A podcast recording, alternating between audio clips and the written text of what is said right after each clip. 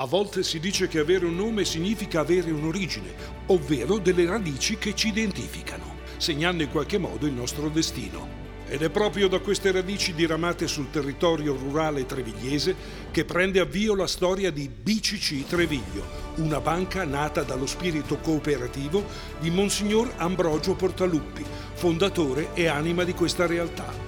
Io sono Maurizio Migoni e vi accompagnerò in questo viaggio alla scoperta di quella che fu la Cassa Rurale dei Prestiti. Attraversando diverse epoche storiche, conosceremo fondatori e personalità di spicco che segnano ancora il presente e che guidano il futuro di una rete sempre più solida e radicata sul territorio.